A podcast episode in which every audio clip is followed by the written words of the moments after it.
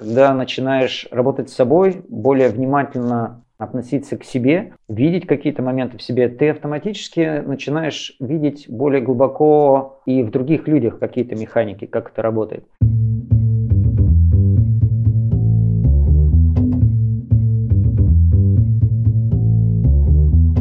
Привет, я Юра Геев, и это 98-й выпуск подкаста Make Sense. Вместе с гостями подкаста мы говорим о том, что играет важную роль при создании и развитии продуктов.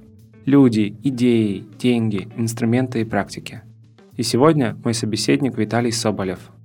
Мы поговорим о том, почему у людей не получается меняться, как в профессиональном, так и личном плане. Обсудим базовые установки, что это такое, как их искать и почему они так сильно влияют на нас – и еще поговорим о том, как все же трансформировать собственное поведение. Подкаст выходит при поддержке Product Sense, конференции по менеджменту продуктов. Прямо сейчас мы запускаем версию Product Sense 2020 года. Она называется Product Sense Stories. Это серия из восьми практических онлайн-конференций, которая стартует 8 июля 2020 года. Больше информации вы можете найти на сайте productsense.io. Виталий, привет.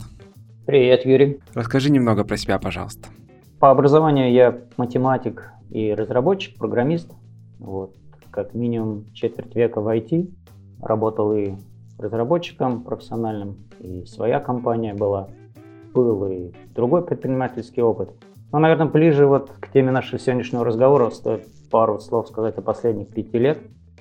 Пять лет назад я пришел аналитиком в Яндекс Такси, первым аналитиком в Яндекс Такси в 2015 году. Проработал там 4 года, затем уходил из Яндекса на год, сейчас вот снова вернулся и продуктом в практикуме работаю. Я в Яндекс пришел, когда мне было уже 40 лет, и пришел я на должность не менеджерскую, а обычным аналитиком, разработчиком. Ну и в 40 лет объективно не можешь там, сидеть и фигачить код там, по 8, если надо там по 10, по 12 часов. Ну, то есть можешь, конечно, но эффективно не так, как там 20-25 лет, да. Вот. Последствия сильнее сказываются. И несмотря на то, что там активно спортом занимался с раннего детства, бег, лыжи, последние там, лет 15 йогой, я довольно активно отказывался принять даже мысль, что меня вот это вот тоже настигает, пока организм условно не сказал стоп.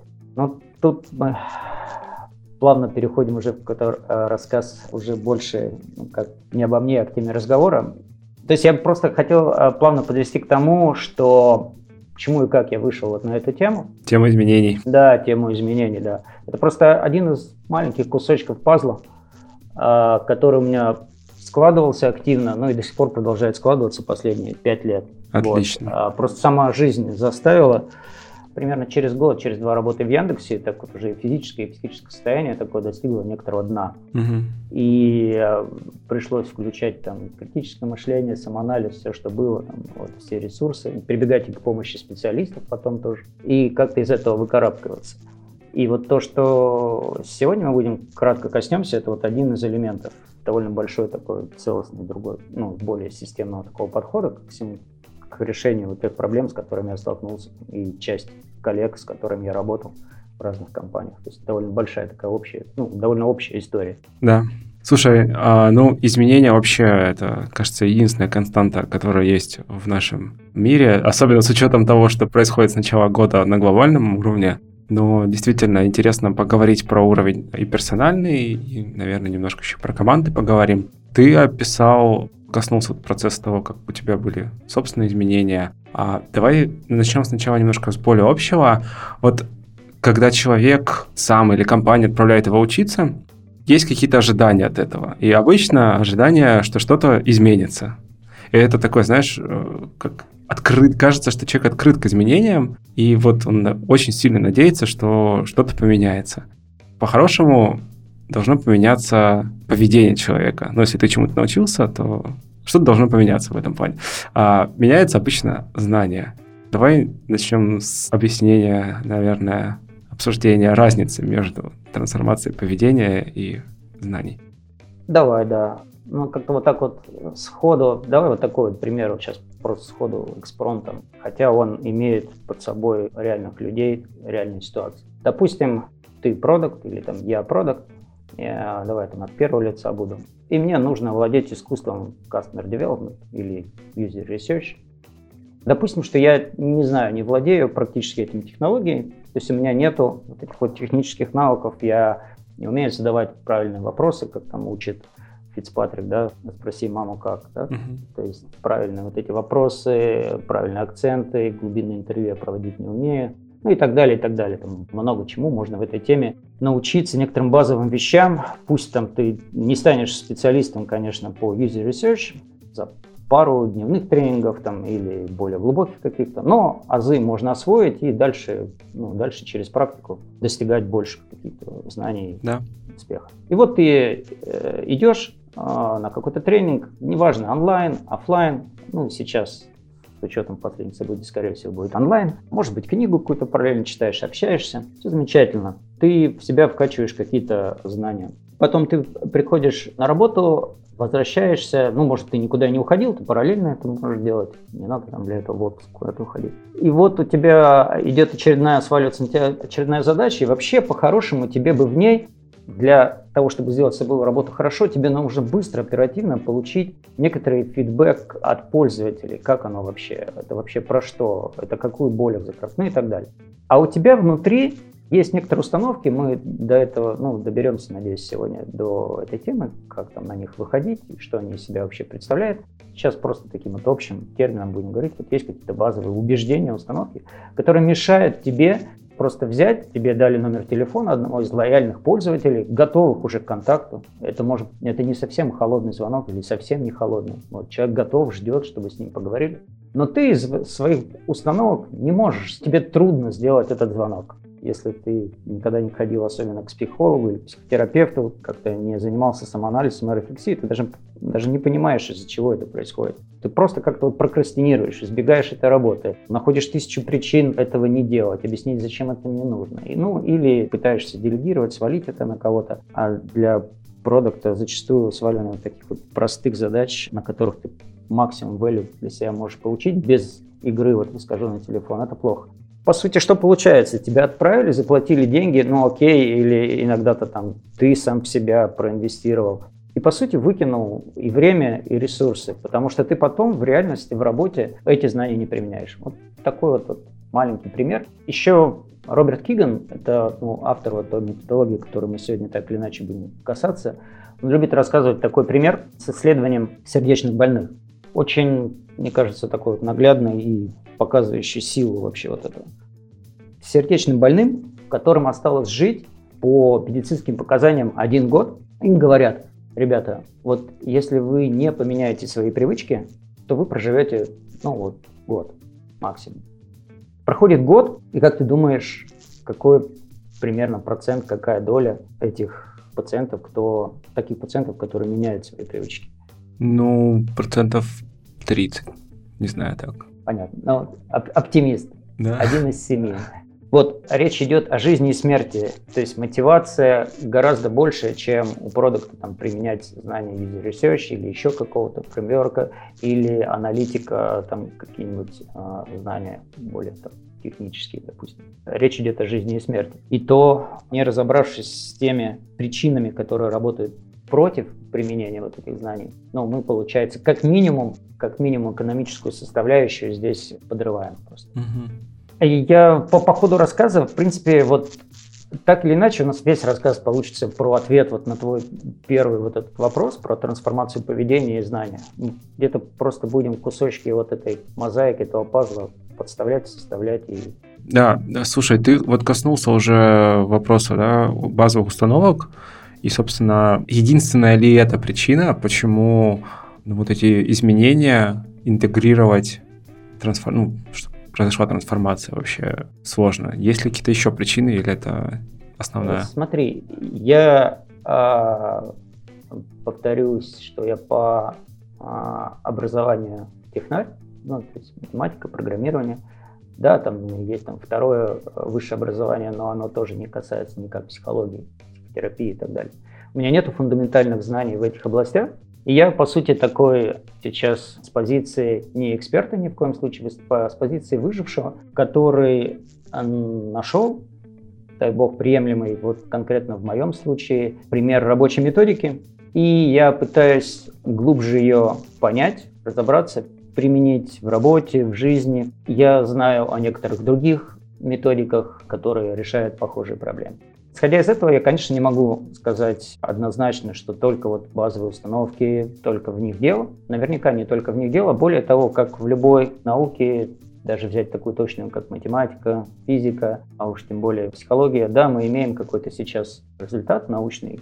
Пройдет лет 5, 10, 15, и наверняка он будет уже устаревшим или на какой-то процент устаревший. Но вот сейчас из того, чего мне удалось там за три года примерно вот такого вот копания во всей этой теме найти, то можно сказать, что это основное. Ну, то есть вот эти вот базовые установки, до которых, ну, есть вот такой фреймворк, методика, до которой можно, в принципе, владея уже ей, в некоторых случаях минут за 15-20 можно дойти, но в некоторых более сложных может потребоваться там день, два, там, может быть, неделя какого-то опыта там работы с собой. Вот. Но обычно это достаточно быстро. Так вот, до этих базовых установок ты добираешься, и ты понимаешь, что основная причина в этом. Дело в том, что текущим пониманием того, как это устроено, ну, в смысле ученых, которые профессионально этим занимаются, человек живет не с одной какой-то базовой установкой, у нас там целый букет, они могут иметь разную степень для нас валидности, то есть применимости к нашей жизни, верности, насколько мы вот говорим, что они ну, точнее, не говорим, а вот чувствуем прям нутром, живем с ними, насколько они приемлемы для того или иного жизненного контекста нашего. И их может быть много.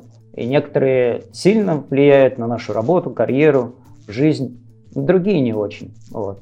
Э, с какими-то стоит разобраться там в первую очередь и желательно побыстрее, если мы хотим достичь каких-то изменений в себе, роста какого-то, какой бы смысл мы в это изменения, улучшения, рост не вкладывали, если у нас есть желание достичь каких-то улучшений, целей, то есть установки, которые работают очень сильно против этих наших целей. И с ними в первую очередь можно поработать. А есть те, которые, ну, ну окей, мы живем с ними всю жизнь, ну, можно и жить и дальше. Хорошо, давай поговорим о том, что же это такое. Собственно, базовые установки. Можно просто на конкретном примере, давай вот так, вот э, это пример из моей статьи, где я стараюсь популярный такой тизер дать вот этой всей методики. Вот. Он там на 90% на самом деле мой и просто чуть-чуть упрощен и сделан ну, более таким широким. Допустим, у меня есть такая вот установка, что если я не выдам сразу какой-то отличный результат, то у меня не будет больше второго шанса. Пострадает моя репутация, мои там, отношения могут пострадать, карьера. Чаще всего такие установки родом из детства, либо, либо им, по крайней мере, достаточно много лет. Можно пойти там на сеанс к психотерапевту, гипнотерапевту или кому угодно, а кто в состоянии вот такие установки из нас вытаскивать.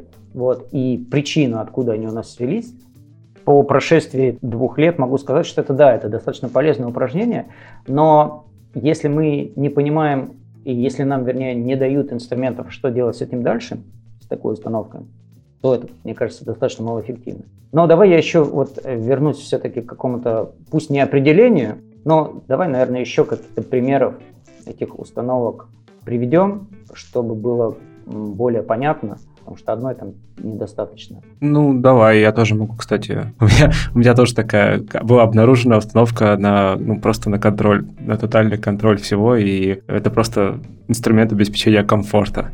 И если я не контролирую ситуацию, то как бы начинается проблема.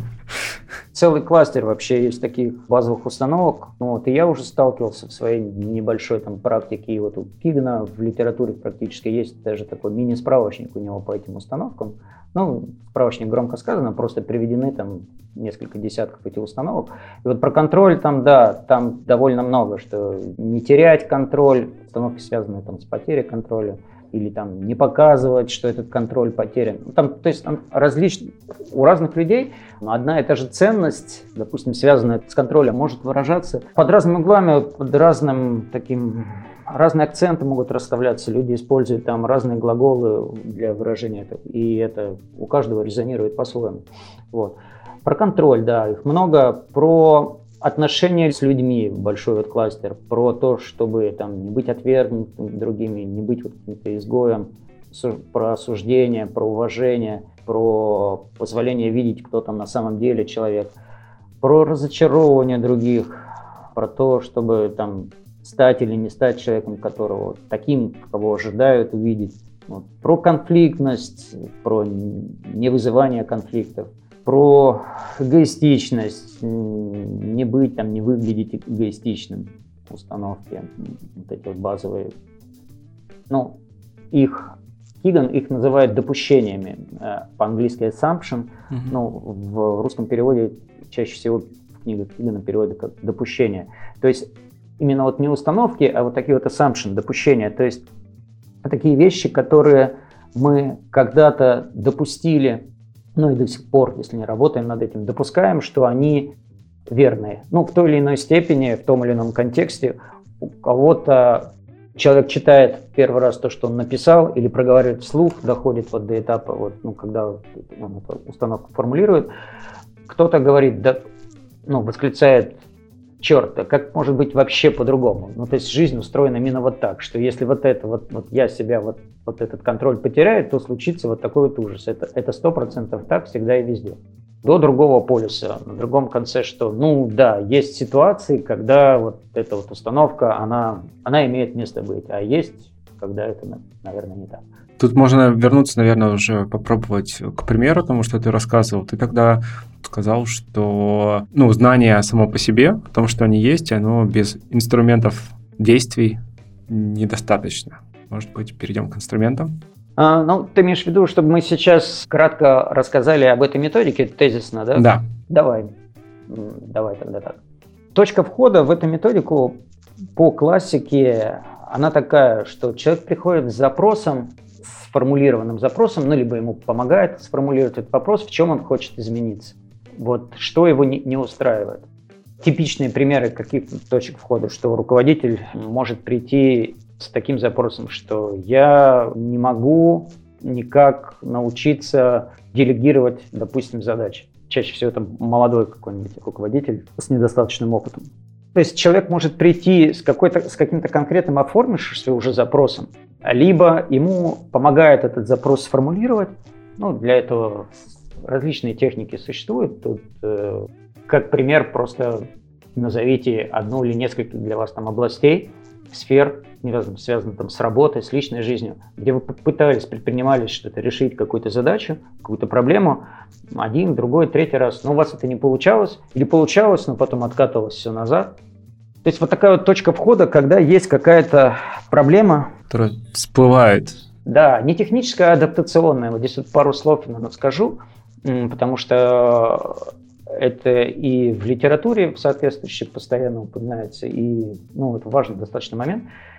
Что такое техническая проблема, техническая задача? Это та, для которой, в общем-то, существуют уже понятные методики решения, освоения. Ну, например, даже научиться пилотировать военным истребителем – это техническая задача, потому что есть уже методики, они отработаны, десятки, сотни, тысячи пилотов их освоили, и нужно просто брать и делать это. А есть адаптационные задачи, для которых нету таких роудмэпов, нету таких, э, нет фреймворков, где бы было понятно, на входе мы имеем одно, на выходе другое. И одна из таких типовых ошибок – это брать техническую задачу, вернее так, адаптационную задачу. Решать ее технически. Да, совершенно верно, решать ее технически. Не получается. Ну, классический пример – это если у человека есть глубинные установки, которые препятствуют ему нормально питаться, вот, а он, но у него есть задача нормализовать свой вес, а он э, пытается решить ее техническими способами, например, через диеты а у него стоит установка, ну, к примеру, вот живой пример э, из жизни. Вот. Все примеры, которые сегодня буду приводить, они либо из литературы, либо мои личные, либо ну, моих клиентов, но тех клиентов, которые дали свое согласие на анонимное их воспроизведение. Так вот, есть человек, допустим, у него есть такая установка, что он не может, э, началось все это с детства, когда он э, в, рос в итальянской семье, традиции недельных таких встреч раз в неделю с большой компанией родственников. И там нельзя было, ну так считалось, он так считал, окей, что нельзя было отказывать тетушкам в том, чтобы там съесть, там, условно говоря, все, что они приготовили. Это для него это выглядело как верхом, ну, не культуре, бескультуре, неуважение к родственникам и так далее. Постепенно это у него разрослось на всю жизнь до, до, до такого, что он даже в ресторане, в который заходил там пару раз в месяц, считал, что уже обслуживающий персонал, там он достаточно хорошо его знает, и к ним тоже нужно относиться вот так. И если они какое-то блюдо предлагали, то он уже не мог от него даже, даже в таких вот ситуациях отказаться. Так вот, если у человека он не знает, не, даже не представляет, что у него есть такая вот установка, а он пытается решить ее техническими средствами, сесть на диету тупо и не есть там после стальки-то или есть только такую-то пищу или секую, он все равно сталкивается потом, не решая вот эту адаптационную проблему соответствующими способами, он, у него ничего не получается. Окей, то есть точка входа это вот у нас какой-то adaptive challenge, такая адаптационная проблема. Давай остановимся, наверное, тоже. Адаптационная это как раз та, которая у нее что, у нее слишком много переменных, или она просто зависит от, ну, от обстоятельств, да, в каком-то смысле получается? Вообще этот термин, он такой достаточно абстрактный, угу. adaptive challenge. То есть можно в нашем контексте это э, сузить вот до такого, что есть такая у тебя проблема или задача, которую ты пытался решить достаточно долго, несколько раз, но у тебя не получалось. Okay. Либо ты достигал какого-то результата и потом откатывался снова. Это неважно, какую там цель себе ставил, ну, допустим, начать делегировать задачи или умение выслушивать обратную связь, или умение для кого-то актуально там, выступать на публике, писать статьи, для кого-то выход, там, допустим, в социальные сети, такая же адаптационная задача, а для кого-то это техническая задача. Он никогда не пробовал, вот, но он, он возьмет, попробует, и у него получится, он будет. Ну, действительно, это привязка к личности, окей. Да, да, да. Вот, то есть э, это конкретная такая вещь для, ну, для каждого человека будет что-то свое. А, потому что, ну, для меня, например, потеря сброса веса не существует, потому что, ну, мне так повезло, у меня, кажется, нет установок, которые бы мне мешали, ну, мешали взять техническими средствами ее решить. Ну, то есть до сих пор я ее решал всегда технически. Это точка входа, какая-то вот такая вот проблема, которую ты не мог и не можешь решить довольно долго. Дальше, окей, тебя прогоняют э, под такую, строят, ну, в терминах Кигана карту иммунитета, immunity map. Он вообще называет, у него метафора используется иммунитета к изменениям. Достаточно красивая и понятная метафора. Она, чем дальше мы будем говорить, тем больше будет понятно, что это просто такая штука, которая иммунитет, он вообще полезен. Но с другой стороны, он может, э, он может сыграть и плохую штуку с нами. Он может атаковать организм, да. Да, аллергия, например, да. Ну или какие-то другие вещи. Вот я использую метафору панцирей. Где-то она просто более понятна. Где-то она проигрывает, где-то выигрывает. То есть панцирь – это такая штука, что у некоторых видов черепах панцири существуют ну, то есть э, есть панцирные черепахи, есть черепахи, которые линяют свои панцири. То есть понятно, что с одной стороны панцирь черепахи нужен, чтобы защитить ее там, от зубов собак или других хищников, но когда черепаха растет, э, то вот этот жесткий панцирь он в какой-то момент начинает ей мешать. У Кигана иммунитет, вот, и карта построения иммунитета, ну, я пользуюсь вот, метафорой вот этого построения карты или устройства вот этого панциря. Так второй, ну, то есть второй шаг Э, всего там 4 шага, так упрощенно вот построение вот этой карты. Второй шаг – это ты отвечаешь на вопрос честно и откровенно, вспоминая там, а что ты делаешь, собственно, для того, чтобы вот твоя цель, намерения никоим образом не осуществились. Не осуществились. Не осуществились, да. Ну, то есть вот если, допустим, например, меня одна из установок, которая не так давно работал а, лично Киганом, то есть у него есть курс, угу. где ну, можно вот прям, прям с ним проработать. И там была следующая штука, что м- я пришел туда с запросом адаптационного для меня такой штуки, что я никак не мог ну, избавиться от такого ненужного критицизма, критики, и это у меня вылезало как э, деятельности внутри компании, ну, допустим, на каких-нибудь встречах общих, у меня очень часто первая реакция там, на выступление, ну еще там и перекос, конечно, и от работы аналитиком тоже, но, в общем, это критические замечания. И не всегда это, а скорее даже наоборот, э, чаще всего это не очень хорошо отражалось там, на процессе и на отношениях.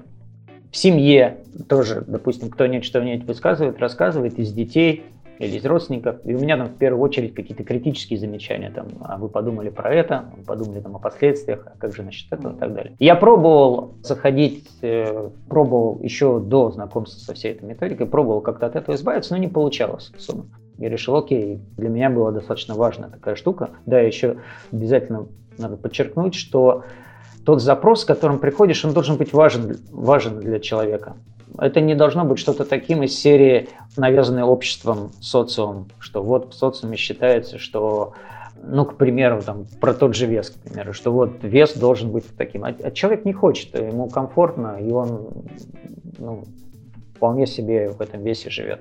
Нужно приходить с искренними штуками, да. Пусть они не будут казаться такими какими-то космическими там, и супервысокими, но, но зато искренними твои. И ты через работу с ними выйдешь потом на более глубокие, может быть, вещи. Точнее, не может быть, а совершенно точно выйдешь. И, значит, у меня был вот такой запрос. И вспомнил, выписал конкретные вещи, что я делаю, чтобы вот это вот мое, по сути, ну, вот этот запрос на устранение вот этого вот такой вот критицизма. Даже на этом этапе есть свои нюансы. Э, люди там часто начинают э, отвечать там не на тот вопрос, не так. Ну, не, не суть. В общем-то, он, вот этот этап достаточно такой технический и, наверное, один из самых простых. Даже первый этап формулирования намерения к изменению, он сложнее. Для некоторых он прям очень сложный.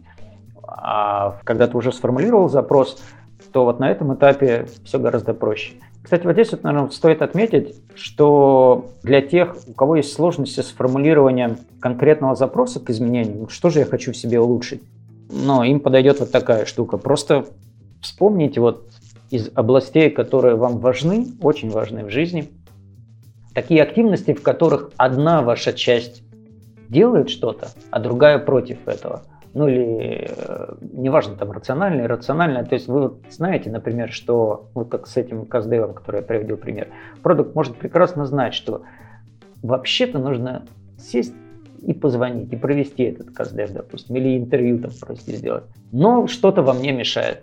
Вот. Или вы чувствуете, ну, уже созрел вот тот момент, когда я должен выйти и ребятам в своем отделе рассказать о том, что я тут последний месяц сделал но я почему-то откладываю, не делаю это. И так далее. То есть просто вспоминаешь задачи, какие-то активности, в которых или ты наоборот делаешь что-то, а другая часть говорит, нет, так плохо, так вообще-то не надо. Ну то есть как, такие штуки, где тебя как бы од, одна часть тебя делает, а другая не хочет, или наоборот одна там не делает, а другая хочет, чтобы ты сделал. Вот такая дихотомия есть.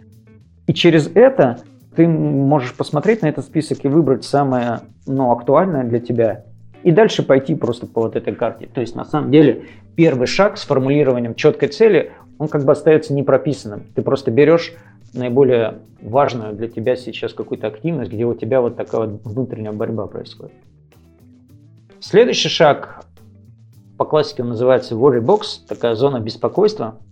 Он самый сложный во всем этом процессе, я имею в виду процесс вот раскручивания вот этой карты, потому что на самом деле работа потом со всем этим, я считаю, что самое сложное это все-таки она потом. То есть раскрутить эту карту это здорово, конечно, вот. Но чем меня зацепил в свое время вот этот подход э, кигановский, что ребята-то из бизнеса, и они ну, сформулировали вот эту всю методологию, работая с компаниями, с бизнесом. И там все построено на конечный результат. То есть Мало того, что тебе вот сейчас вот раскрутили, показали, почему там ты действуешь вот так, но цель-то, чтобы ты поменялся, изменился, вот. И дальше, дальше тебе дают в руки инструмент, основываясь вот на том, что ты вот сейчас вот раскопал, что с этим и как и делать.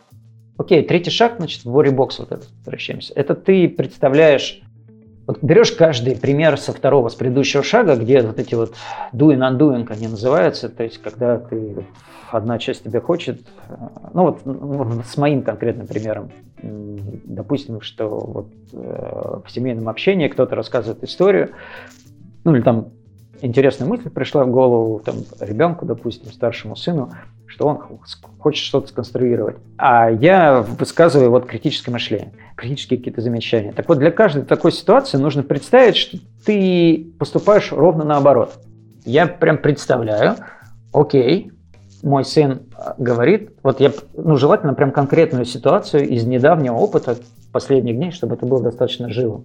Он рассказывает, я вспоминаю, что я, как я прореагировал, что да, это у меня вот уже записано предыдущий шаг. А теперь я представляю, что я этого ну, делаю наоборот. Ну, то есть, допустим, либо молчу, либо поддерживаю его как-то. Вот. Или вот с продуктом, допустим, он представляет, что он берет телефон, начинает звонить. Или берет, там, выходит, не знаю, в коридор и делает простейшее там, коридорное интервью, или в глубинном интервью участвует в личном, мощном. Ну, в общем, делает ровно наоборот. И нужно максимально здесь вот почувствовать, дойти до каких-то, ну, в пределе, вообще-то говоря, до страхов, до беспокойств, до тревоги какой-то, и выявить, а что, что, что на самом деле там, вот, вот через вот это чувство, сначала ты просто это чувствуешь, потом выписываешь, проговариваешь, вот.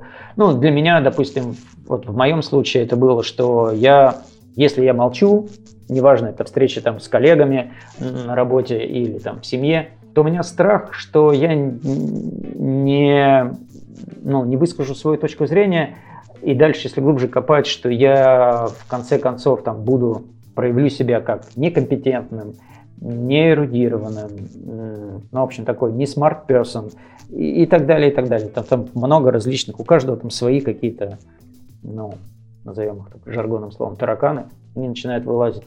Вот. Здесь вот этот шаг, он действительно самый трудный. Мало кто вот так вот сразу сходу, ну, примерно вот так вот по опыту, вот что моему, что Кигана, так вот сходу, быстро, ну, примерно один из пяти людей так вот может ну, окунуться во все это. Обычно же, обычно говорят э, сначала такие вещи, такие чувства защитники, как скука, ну, мне, там, я почувствую себя скучно, вот, там, или там, мне будет как-то в общем, вот через какие-то вот такие вот чувства защитники. Есть методика, сейчас там не будем вдаваться в подробности, которая, а, ну, того же Кигана там в литературе прописана. Кстати, ну, наверное, в конце дадим ссылки или как там. Да, да, добавим ссылки на книгу. Да, конечно, добавим статью. ссылки. Вот. Есть книги, правда, самые хорошие на английском, ну, там достаточно прост, простой английский у него, где прям подробно-подробно все расписано с вопросами, с кучей примеров. В общем, есть вопросы, которые позволяют тебе все-таки докопаться до, до истинных твоих чувств. Вот. Но страхи, сами вот эти страхи, это не, ну, не, не та штука, которую мы ищем. Ну, то есть это не, окей, мы раскопали их, это не сам, ну, не, не финал того, до чего мы должны дойти. Вот. А дальше нужно понять, ну, мы формулируем на самом деле такие вот конкурирующие ценности, из этих страхов, они там достаточно просто технически э, формулируются. То есть, когда вот ты страх все-таки свой вот конкретный, ну, допустим, вот мой там страх, связанный там с потерей лица, там, с некомпетентностью, с неэрудированностью, когда я его вытащил, то потом там достаточно технически просто все формулируется, что для меня важно быть вот, ну вот, чтобы, чтобы мне не потерять вот это вот лицо, чтобы меня не считали там таким-то или таким-то. Вот. То есть дальше там может достаточно такая техническая штука на этом шаге. Он как бы из двух подшагов состоит. Сначала ты страх вытаскиваешь, а потом ты вот эту вот конкурирующую ценность вытаскиваешь. Потеря чего вызывает этот страх? Да, да, да, да. Потеря чего вызывает этот страх. Да, можно так сказать. И вот тут сразу, вот если мы до, вот, до предыдущих этапов были максимально откровенны с собой, честны, то вот здесь-то и вот этот инсайт и происходит. Человек прям чувствует, ну, у некоторых даже возглас вырывается, черт, блин, ну и другие более грубая лексика, что ты прям начинаешь видеть, как у тебя, вот, мне нравится эта метафора тоже Кигана, одна нога давит на газ, а другая на тормоз.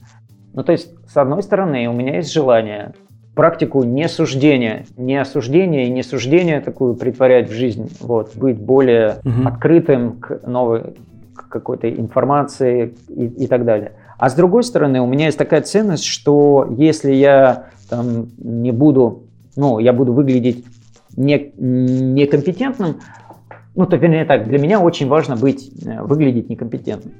И я прям, если я был достаточно откровенен и внимательным вот на этих на втором и третьем шаге, я прям вижу, как все закольцовывается одно как одно, работает против другого. Прям это чувствую. Вот. Ну, если предыдущая вот, вся работа была проведена а, корректно. То есть я просто вижу, как одно начинает работать против другого. Ну а дальше четвертый, последний шаг, вот это э, построение вот этой карты, он тоже уже достаточно технический, но его можно проводить там и всякими мозговыми штурмами, но вообще-то его, он, он и из конкурирующей ценности по такому, по, по простой схеме выписывается, что ты просто, а, ну, это достаточно линейная такая, что если я, дальше ты подставляешь с третьего шага твою конкурирующую ценность, что, ну, вернее, она не выполняется, то есть если у меня не выполняется ценность, что я вот, что я вот не выгляжу вот таким вот эрудированным, да, начитанным специалистом и так далее, то к чему это приводит? К плохому. Ну и вот для меня там в конкретном случае я выписываю, приводит вот к тому-то, такому-то, такому-то, я там теряю авторитет там у коллег, а, в глазах коллег, в глазах семьи, начинаю быть плохим отцом там, и так далее, и так далее. На что другие люди, ну тут, тут мы тему assumption, допущение именно, что именно это не какие-то истины, а именно наши допущения. Другие люди, когда смотрят на вот этот список, ну, если кто-то их шарит, этот список, допустим, да, показывает другому человеку, то у них просто, ну, могут, у кого-то может просто глаза округляться. Это, это как вообще так? Почему это вдруг? Что это нерационально выглядит? Ну да, да, что это, что это вообще нерационально. Кому-то, наоборот, будет откликаться, о, да у меня почти так же, только другими словами. Угу. Ну и, собственно, вот четыре шага, и мы раскрутили вот эту штуку. Ну, обычно вот опытный коуч может э, вытащить это, ну, 20, 30, 40 там, час. Ну, иногда, правда, в особо там сложных случаях, до каких-то вот прям глубоких-глубоких вещей, это вытаскивается через более... Ну, то есть человек пришел с одним запросом, грубо говоря, вот как я, допустим, пришел, вот, ну, избавиться от вот этого критики. А потом работая, особенно дальше, потом проводя эксперименты с этим всем, расшатывая эти установки, ты выходишь на более глубокие вещи. Если человек приходит с какой-то, ну, такой прям уже хорошо сформулированной, четкой такой адаптив челлендж, то есть адаптационной задачей, таким вот намерением к улучшению, он не может раскрутить, почему, ну, за, за, даже с хорошим коучем или сам там по, по книгам, по каким-то шаблонам, не может, не получается раскрутить, то совет такой, начать с чего-то другого, с более, может быть, простого, а потом уже до более сложные вещи браться. Предвещая, может быть, твой вопрос, я такой небольшой тизер сейчас скажу, да, то есть окей, мы вот ту же самую работу, в принципе, могли провести и с другими специалистами, там, и школа бихевиоризма использовать, и гештальт-терапию, и так далее, и так далее, вот, докопаться до вот этих вот базовых таких установок, их могут э, в разных школах называть по-разному, но не суть, в общем, какие-то вещи, Э, которые нам мешают достичь целей. Первый плюс вот этого подхода, который увидел, что я как бы сразу вижу не только установку, но и как она закольцована, связана вот с тем запросом, с которым я пришел. То есть у меня, по крайней мере, половинка ответа чисто теоретического в голове уже есть, что, ага, чтобы мне достичь успеха в том, той цели, в намерении, с которой вот я пришел, во всю эту историю зашел, мне нужно как-то ослабить вот эти мои базовые убеждения. Ну, в идеале вообще их убрать, ослабить. Как это сделать? Обычно другие школы направления не дают ответа на этот вопрос. А, ну, то есть, окей, вот мы раскопали, и иди избавляйся от этого. А здесь э, дальше отработана, ну, вот уже опытом целого поколения людей э, методология по их трансформации. Аккуратной, безопасной. Но это тема отдельного большого разговора можно, конечно, кратко там минуты две, три, там пять потратить на то, чтобы просто общими мазками хотя бы сказать, что там делается. А давай, это интересно. Давай. Проводится это через э, безопасные такие тесты. Ключевое слово, прям безопасные, постоянно делается на этом акцент. То есть задача же не в том, чтобы вот этот иммунитет взять и убрать у тебя, или вот там, пользуясь моей метафорой, панцирь взять и снять с черепахи. Вот, э, мы же это, ну, он же, он же не просто так возник, он защищает нас действительно от э, ну, каких-то вещей. Задача в том, чтобы этот панцирь аккуратно, плавно, мягко, ну, сделать его более каким-то податливым, сузить контекст применимости базовых э, допущений. Через что это делается? Через тесты и ну, тесты, эксперименты, они по-разному переводят их. Мы просто берем сознательно, ну, есть вот, давай вот с этим же там, примером, допустим, с моим, к примеру. Окей, есть, э, я докопался там, до своей там установки, вот, связанной там с моим запросом, с критикой.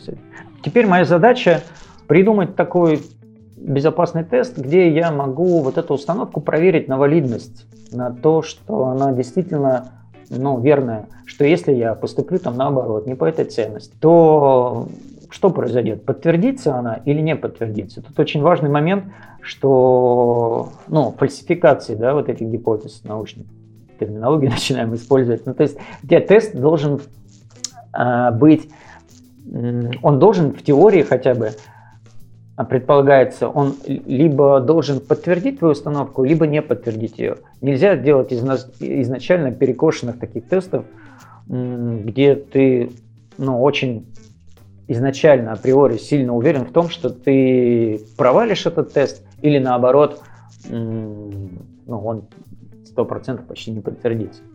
Вот. То есть он должен как в ту, так и в другую сторону сыграть. И он должен быть достаточно безопасным. Не надо сразу, ну, условно, в моем случае, например, если бы у меня там какая-нибудь активность была завязана, там, допустим, на общем демо там, всей компании, и я вот обычно, допустим, что-то делал там такое... Ну, в общем, это не должно быть таким, что ты, если что-то пойдет не так, провалишь этот тест, то для тебя случится действительно какая-то катастрофа. Должно быть такое, что даже если все пойдет не так, то катастрофы не будет. Будет, ну, просто подтверждение. Вот. Есть там еще ряд других требований, не будем перезагружать мозги наших слушателей, но, в общем, через тесты, эксперименты ты не просто сидя на диване и занимаясь такой вот рефлексией, осознанием, что, как же это все в голове устроено, пошел и на следующий день начал действовать по-другому, вдруг внезапно. Но оговорюсь, что со слов Кигана есть такой процент, ну, там, условно от 2 до 5 процентов людей, которым достаточно просто увидеть вот, действительно свои базовые ценности, пойти и начать жить по-другому. Но это очень маленький процент.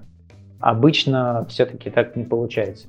А вот когда ты начинаешь проводить такие тесты, эксперименты, ну, я, например, там в семейном кругу, если раньше, допустим, когда мой там близкий родственник делал какие-нибудь высказывания про политику или там про здоровье, если раньше, допустим, первая реакция там моя была, в общем, критически ко всему этому высказаться, то я себе поставил такую задачу. Окей, в течение ближайших там 3-4 дней я буду самый лайтовый вариант просто молчать, а в идеале, ну, то есть активно слушать как-то пытаться вот именно максимум информации из человека вытащить, что он на самом деле имеет в виду.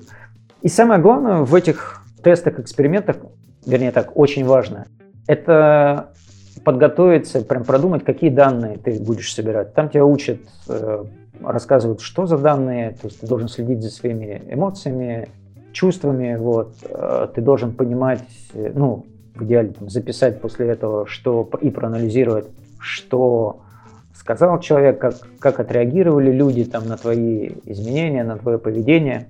Причем максимально объективно, ну и учат, соответственно. То есть не так, что нельзя писать, что он разозлился или она разозлилась. Ты не можешь этого знать, ты должен, ну, разозлился человек или нет. Ты должен записывать такие вещи, что, ну, там, допустим, я не знаю, там... Выглядел злым. Отслеживать, да, там брови поднял, был, выглядел удивленным там, или тон голоса был такой-то или секой-то. Ну, короче, вот побыть в роли такого вот аналитика, ученого под микроскопом. Просто да. тебе дали микроскоп, и ты смотришь. Есть много других нюансов, но в целом скажу, что это несложно. Вот, э, что это прям не какой-то там не высшая математика и там не, не айкидо какое-то, это, это это все достаточно просто. По-хорошему всему этому, конечно, похожим вещам нужно учить с детства, когда ты дорос там, до 20-25 лет там, или до 40 плюс лет, никогда не занимался вот таким подходом, то кажется сначала просто непривычным, но потом довольно быстро это все. Слушай, ну я вот, я вот вспоминаю э, курс этот э, достаточно популярный «Учить учиться», How to learn. Да, да, да, было такое. Да. Вот, а, а это в каком-то смысле how to change, да. Интересно, я, я еще вспомнил сейчас Котлер, Джон Котлер, кажется, наш айсберг тает. книжка про изменения тоже, но это вот там не такой глубокий психологический э, подход и основание. Хотя я не читал другие, на самом деле, его книжки, я не знаю, про что он еще писал, но там была как раз история пингвинов, о том, как э, один пингвин решил спасти всех остальных, но для этого ему нужно было сделать так, чтобы вся стая изменила свое поведение, поверила там во что-то и так далее, и так далее. И вот он там давал 8 шагов, как это изменение в жизнь притворить. Да, я вспомнил почему-то, и вот э, интересно, как, как по-разному, видимо, разные ученые э, видят процесс изменений. Ну да, Киган топит за то, ну вот у него вся вот эта вот, вся его теория эволюционно развивалась, но он начал вообще публиковаться в 82 году, ну вот, в начале нулевых вот вышло, ну, на английском его вот Immunity to Change, постепенно, то есть он идет от персональных изменений к изменениям внутри компании. И вот в 2016 году вышла книга про уже поддержку изменений внутри компаний. Там а, на примере трех компаний, крутых компаний, вот он показывает, как, как вот эти вот механизмы работают. То есть э, он топит за то, что чтобы достичь изменений на более высоком уровне, ну то есть в отделе, в компании, там, ну и соответственно выше, там, да, начинать должен с себя. Ну или по крайней мере руководители должны быть очень хорошо в теме вот всех вот этих механизмов, понимать, как они работают. И только потом это можно уже вот там в коллективах это делать. Да, кстати, я хотел тоже про это спросить. Ну, то есть, э, ну, вот эта фраза, она как бы прописная истина, да, хочешь э, поменять мир, начни с себя. Ну да. Это правда.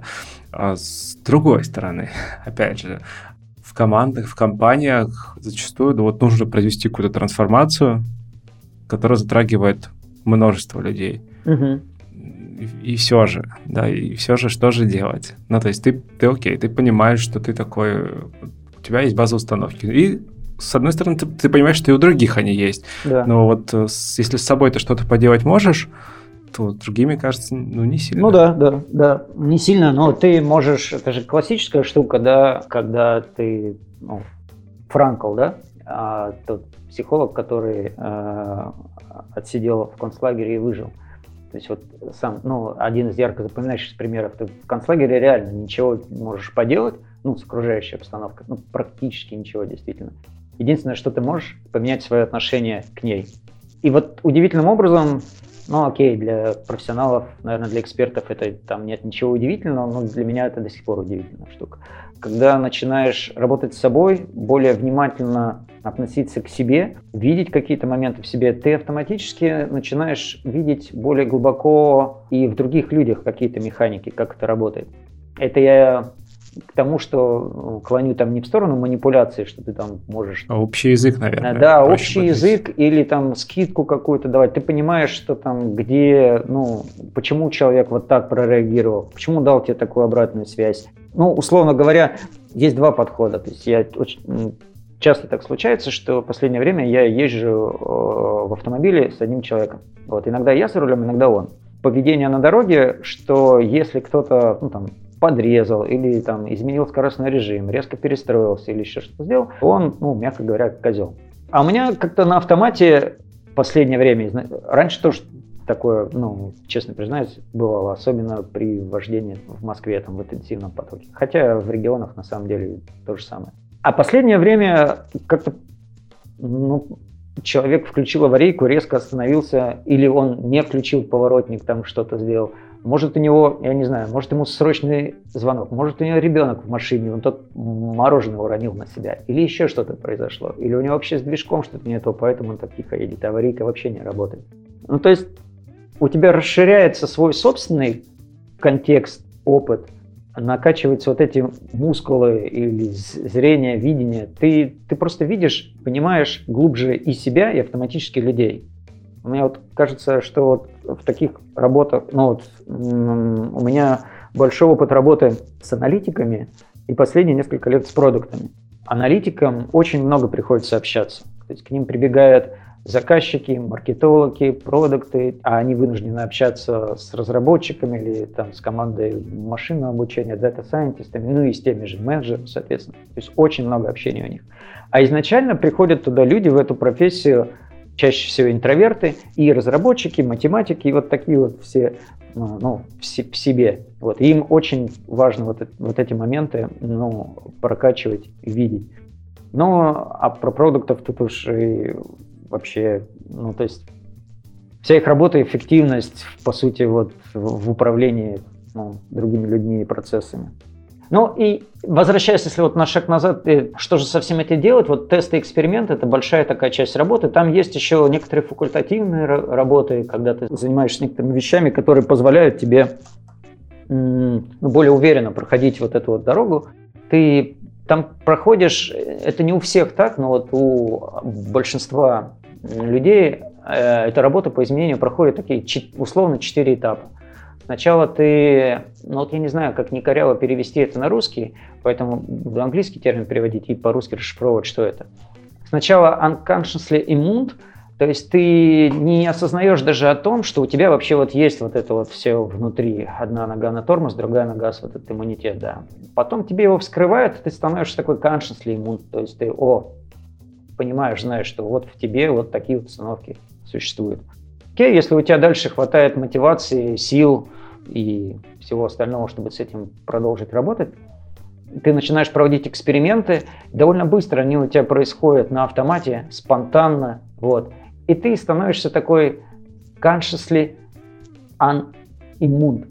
То есть ты осознанно в некоторых моментах, сначала в узких контекстах, избавляешься от этого иммунитета, он как бы расшатывается шире, ты, ты начинаешь глубже дышать. Вот, и больше свободы появляется.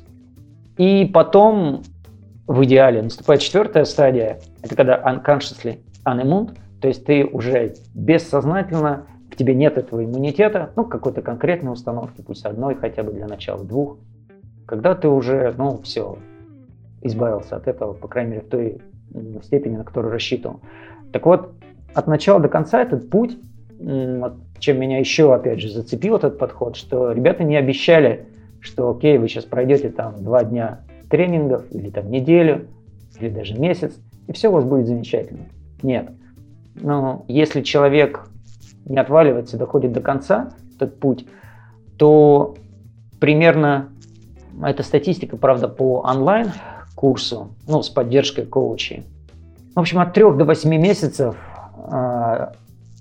занимает э, вот этот этап избавления от какой-то ну, вот установки, или, вернее, так сказать, не избавления, а трансформации.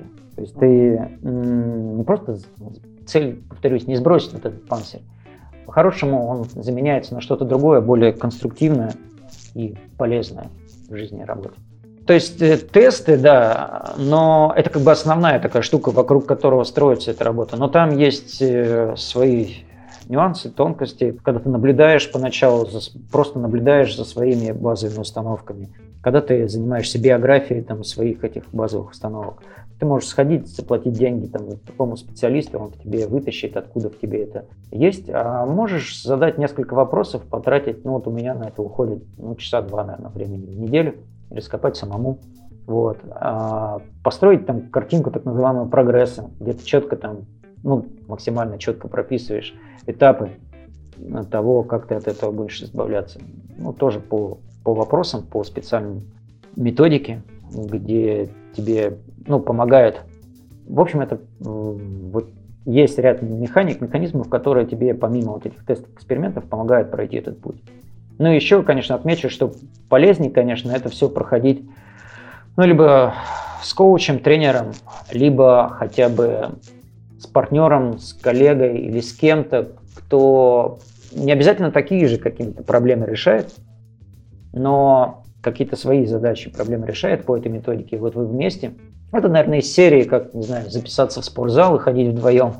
Что-то надежнее. Да, да, да, надежнее. Но и на самом деле с точки зрения саморефлексии помогает, потому что очень сложно все равно вытаскивать самому себя из болота, Мюнхгаузен, реально. Вот. И ты даже человек, который тебя не знает, ты ему рассказываешь, что ты пронаблюдал, какие у тебя есть вот такие штуки, и, допустим, говоришь, а я хочу вот это, вот это сделать, допустим, провести такой-то тест.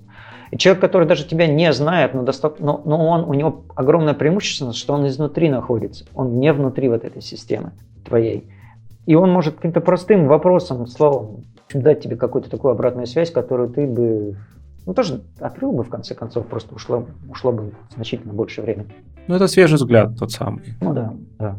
Супер, супер. Виталий, спасибо тебе большое за беседу. Я думаю, здесь просто море инсайтов, вопросов, над которыми стоит подумать. И, в принципе, вот как-то embrace the change. Да. Очень много, да, спасибо тебе, Юрий, да, что вышел на связь. Очень много осталось чего за бортом, чтобы хотел сказать, но буду писать посты, статьи. У нас еще было запланировано выступление на Product Sense. Надеюсь, рано или поздно оно случится. Ну да, да, ну, к, тому, к тому моменту, может быть, оно как-то трансформируется во что-то более, еще более конструктивное, полезное, потому что сейчас там пробуем и в практикуме кое-что внедрять, плюс у меня там и практический опыт появляется а, большой, и, ну, и с Киганом совместные проекты тоже какие-то делаем. Просто намерение-то какое? А зачем я вообще всем этим занимаюсь? Хочется как можно большее количество людей познакомить с методиками, ну, с рабочими реально методиками. Ну, то есть это вот как бы вот драйвер такой вот, который мной движет. Это круто. Надеюсь, я тоже как-то помог этому. Да. Все, давай тогда еще раз спасибо и надеюсь, до скорой встречи. Пока-пока. Давай, пока-пока.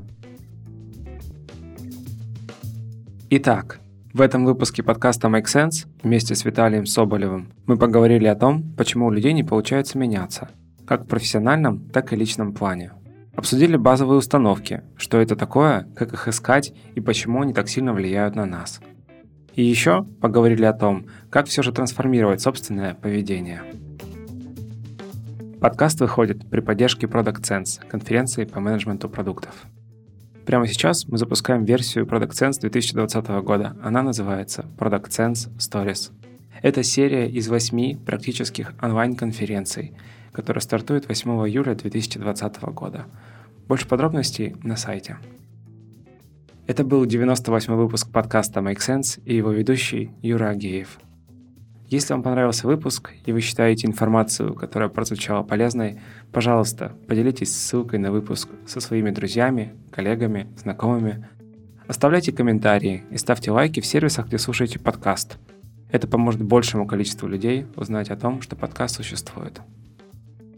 Спасибо, что были с нами. До следующего выпуска. Пока.